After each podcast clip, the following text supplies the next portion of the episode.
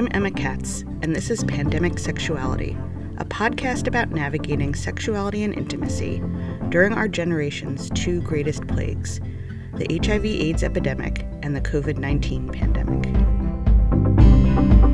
We adapted to these new circumstances and found ways to stay together, stay intimate, um, and, and sort of feed our, our, our bodies and our souls. Our circles became smaller, but our groups became more intimate. At the same time, you really saw the caretakers. We knew that we were really in this to take care of one another. Scared of every single physical interaction with someone, with a sexual partner, right? Like, need to minimize risk as much as possible, but I can't let this fear rule my life and keep me from being intimate with people. The optimist in me says that we're very flexible, we're adaptable, and that um, we we're seeking ways to to find connection.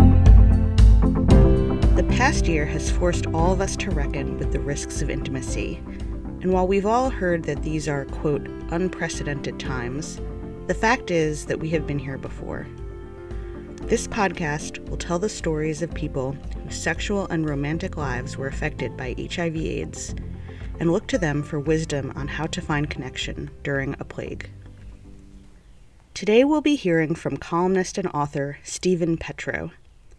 For him and other gay men of his generation, COVID 19 has brought back many of the emotions they experienced when HIV AIDS decimated their communities in the 1980s and 90s. It was 1984, and I believe I was visiting my parents in New York City, and I, New York Magazine had an article about it. Pretty sure then it was it was gay cancer, and it was really the first time I read in depth about it and it became clear that it was sexually transmitted. And I was terrified because I was I had just really started having sex with men a couple of years before, some of whom I knew, some of whom I didn't know. You know, I understood that I could be at risk. It was also the overlay that so-called promiscuity was a risk factor, which really wasn't correct. It was it wasn't necessarily the number of people or the number of partners you were having, but it was the type of sex and whether or not you were using you know, whether or not you were using condoms. Just two years later, Steven was living in San Francisco and volunteering at the AIDS Foundation when he noticed a growth on his calf that looked to him like Kaposi sarcoma, a type of cancer that was common in HIV positive people. I went to my doctor at Student Health at Berkeley, where I was in graduate school, and he was gay and he looked at it and he said, Well, that looks like KS to me too. And they did a biopsy and you know, this is this really speaks to those times. And the pathologists weren't really sure what it was. And I, I have so I have my records. And so they called my doctor and they said, Well, is he gay? And my doctor said, Well, yes, he is gay. And they said, Well, you know, we're gonna, you know, then we're gonna make the assumption that this is Kaposi sarcoma, which is a presumptive diagnosis of AIDS. And um, that was August of 1986. And so basically, I was given an AIDS diagnosis then. And I, I got sort of caught up into this whole um, process of, well, of fear without information. Eventually, Steven saw a specialist who ran additional tests and determined that Steven was not HIV positive. But that short period living with the diagnosis had a major effect on his life. I did live for that month though, thinking that I had AIDS, and at that time AIDS was a death sentence because this was before the cocktail, before AZT.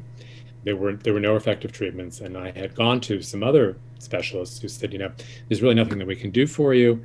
You know, uh, one of the comments that has always stayed with me was one one physician saying, well, you know, go home and get used to the idea. And you know, basically what he was saying, go home and get used to the idea of, of dying. And you know, here I was 26 or something. Uh, so, I mean, I can say that was a profound turning point, you know, in my life. After his mistaken diagnosis, Steven decided to leave graduate school and become a journalist. His first book, Dancing Against the Darkness A Journey Through America in the Age of AIDS, profiled a group of people diagnosed with AIDS from the time of their diagnosis to their eventual deaths. And just as the epidemic was directing his professional life, it was shaping his personal life and the way he related to people as well. Here I was, you know, young guy, had just moved to San Francisco and Berkeley. I was coming out, I was having a lot of fun. I kind of went from 60 to zero pretty quickly. Um, at first, because I didn't know really whether I was potentially infectious to others. That was in the time when I still thought that I had AIDS. And then after that, because I was afraid. I was afraid of getting close to others for a couple of reasons, or for two primary reasons. One, could I become infected, even though I now knew, you know, best practices? And two, I think this was the more profound fear, but it took a while for me to understand it, that um, if I became attached or close to someone, I was afraid that they would die. Living through the COVID 19 pandemic this past year has brought back a lot of these memories for Steven. In October, he wrote an op ed for the New York Times, Dating Means Fear, again, to call attention to the similarities between the two plagues. I was personally struck, but also was listening to many of my friends who were really kind of going through some form of I'm not going to use this in a clinical way, but um, so PTSD in terms of like reflecting back on this earlier epidemic and and how it was echoing again, and just taking taking people also, um, again, sort of randomly, sort of bad luck, um, out of the blue, quickly, people disappearing. For Steven, coping with the realities of COVID 19 meant returning to many of the strategies he used to stay close to people when he was younger, like finding creative ways to be intimate. I had a friend during the AIDS epidemic, and he was HIV positive. We found a way to be intimate that gave us both great comfort.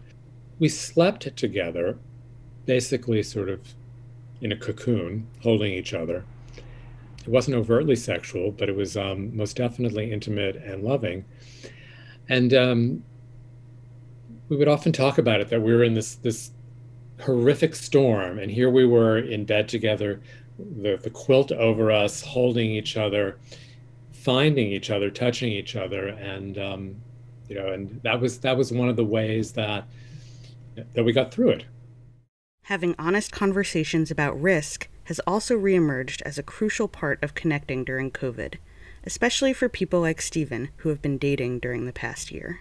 We kind of went through this long distance courtship which was also sort of involved a kind of interviewing of each other to understand how much risk we might each have. And then we got tested before we met. It was a lot of preparation for um, a small a small amount of intimacy, but it did seem like necessary steps to to go through and reminiscent of sort of the necessary steps that we went through in the 80s and 90s. Steven has also been tapping into the lessons he learned as a young man about how to recognize the most important things in life and appreciate them in the moment. In that New York Times um, op-ed that I wrote, I, I, wrote about my friend Bob, who I, who I met through the San Francisco AIDS Foundation. And at the time, I didn't understand this, but I, I knew that he was HIV positive, and I was really so afraid that I would lose him. Now, you know, as a so-called wiser adult who tries to live in the moment and not in the future, you know, I would redo that because we really don't have anything other than what's here right now. And to, to think that we do into the future is probably folly and uh, is folly. And as it turned out with Bob, Bob lived until um, 2015 and, and then also died of a different disease.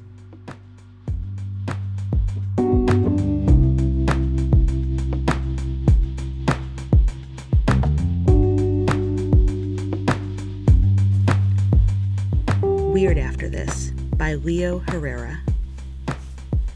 You're gonna be weird after this. You'll recoil from a handshake, adjust masks that aren't there, pause before a hug. A stranger's sneeze or a common cold may trigger fight or flight. COVID already changed your center of gravity by six feet. The AIDS pandemic changed the way we kissed, how we danced. We had to erect latex barriers in our most intimate moments. The flu came with panic attacks. This anxiety buried itself into our bone marrow. So we pioneered harm reduction. We got tested over and over. We negotiated our bodies with one another endlessly. We used social media and hookup apps to share our status. We even embraced new fetishes like rubber and puppy play. Our pride and intimacy soared. A scrap of viral RNA has placed the weight of nature on your back. The truth is, you may never fully unbend, but learning to navigate this will help you walk a little taller. Think that this pandemic has given me the opportunity to think about what is really important, what's not important. And I know I, like many people, you know, we want to rush back into that future when we can say COVID is behind us and I don't have to wear my mask anymore and I can kiss somebody that I don't know that well or that I do know that well. But I, I think the challenge within that is how do I take some of the good that has taken place during these months and that I want to continue to be a part of my life? And part of that is being more introspective, is cultivating the friendships that have really mattered to me and sort of put other things to the side. I spoke to Steven in late January. President Biden's inauguration was the next day. COVID 19 vaccines were just starting to become available. We were both feeling cautiously optimistic. Yet, even when the future arrives and the pandemic recedes, Steven reminded me that we'll always carry something new with us the memory of what we lost. Tonight, President elect Biden was reflecting on the 400,000 who have died from COVID in Washington. And he said, you know, to heal, we have to remember. And I think many, many in the, in the gay community are still healing from those early times. And those are the ones who are lucky because we're the ones who survived, and so many of our brothers and sisters did not survive. A very good friend of mine died last week, and he'd been diagnosed with HIV infection when I first met him in the mid 1980s. I met him at the San Francisco AIDS Foundation, and he died last week at the age of 70 of bladder cancer. His name was Ken Jones. He was a African American activist, a queer activist. Um, he was depicted in um, the ABC miniseries When We Rise. And I remember when I met him, it's probably 1985 or 1986 at the San Francisco AIDS Foundation. He was director of volunteers, and I was a volunteer on the hotline there. And um, I wondered how long I would know him. And I wondered, like, how quickly he might die. And here he lived all these years. So I did want to remember Ken and note his contribution to, you know, to my life and to so many others.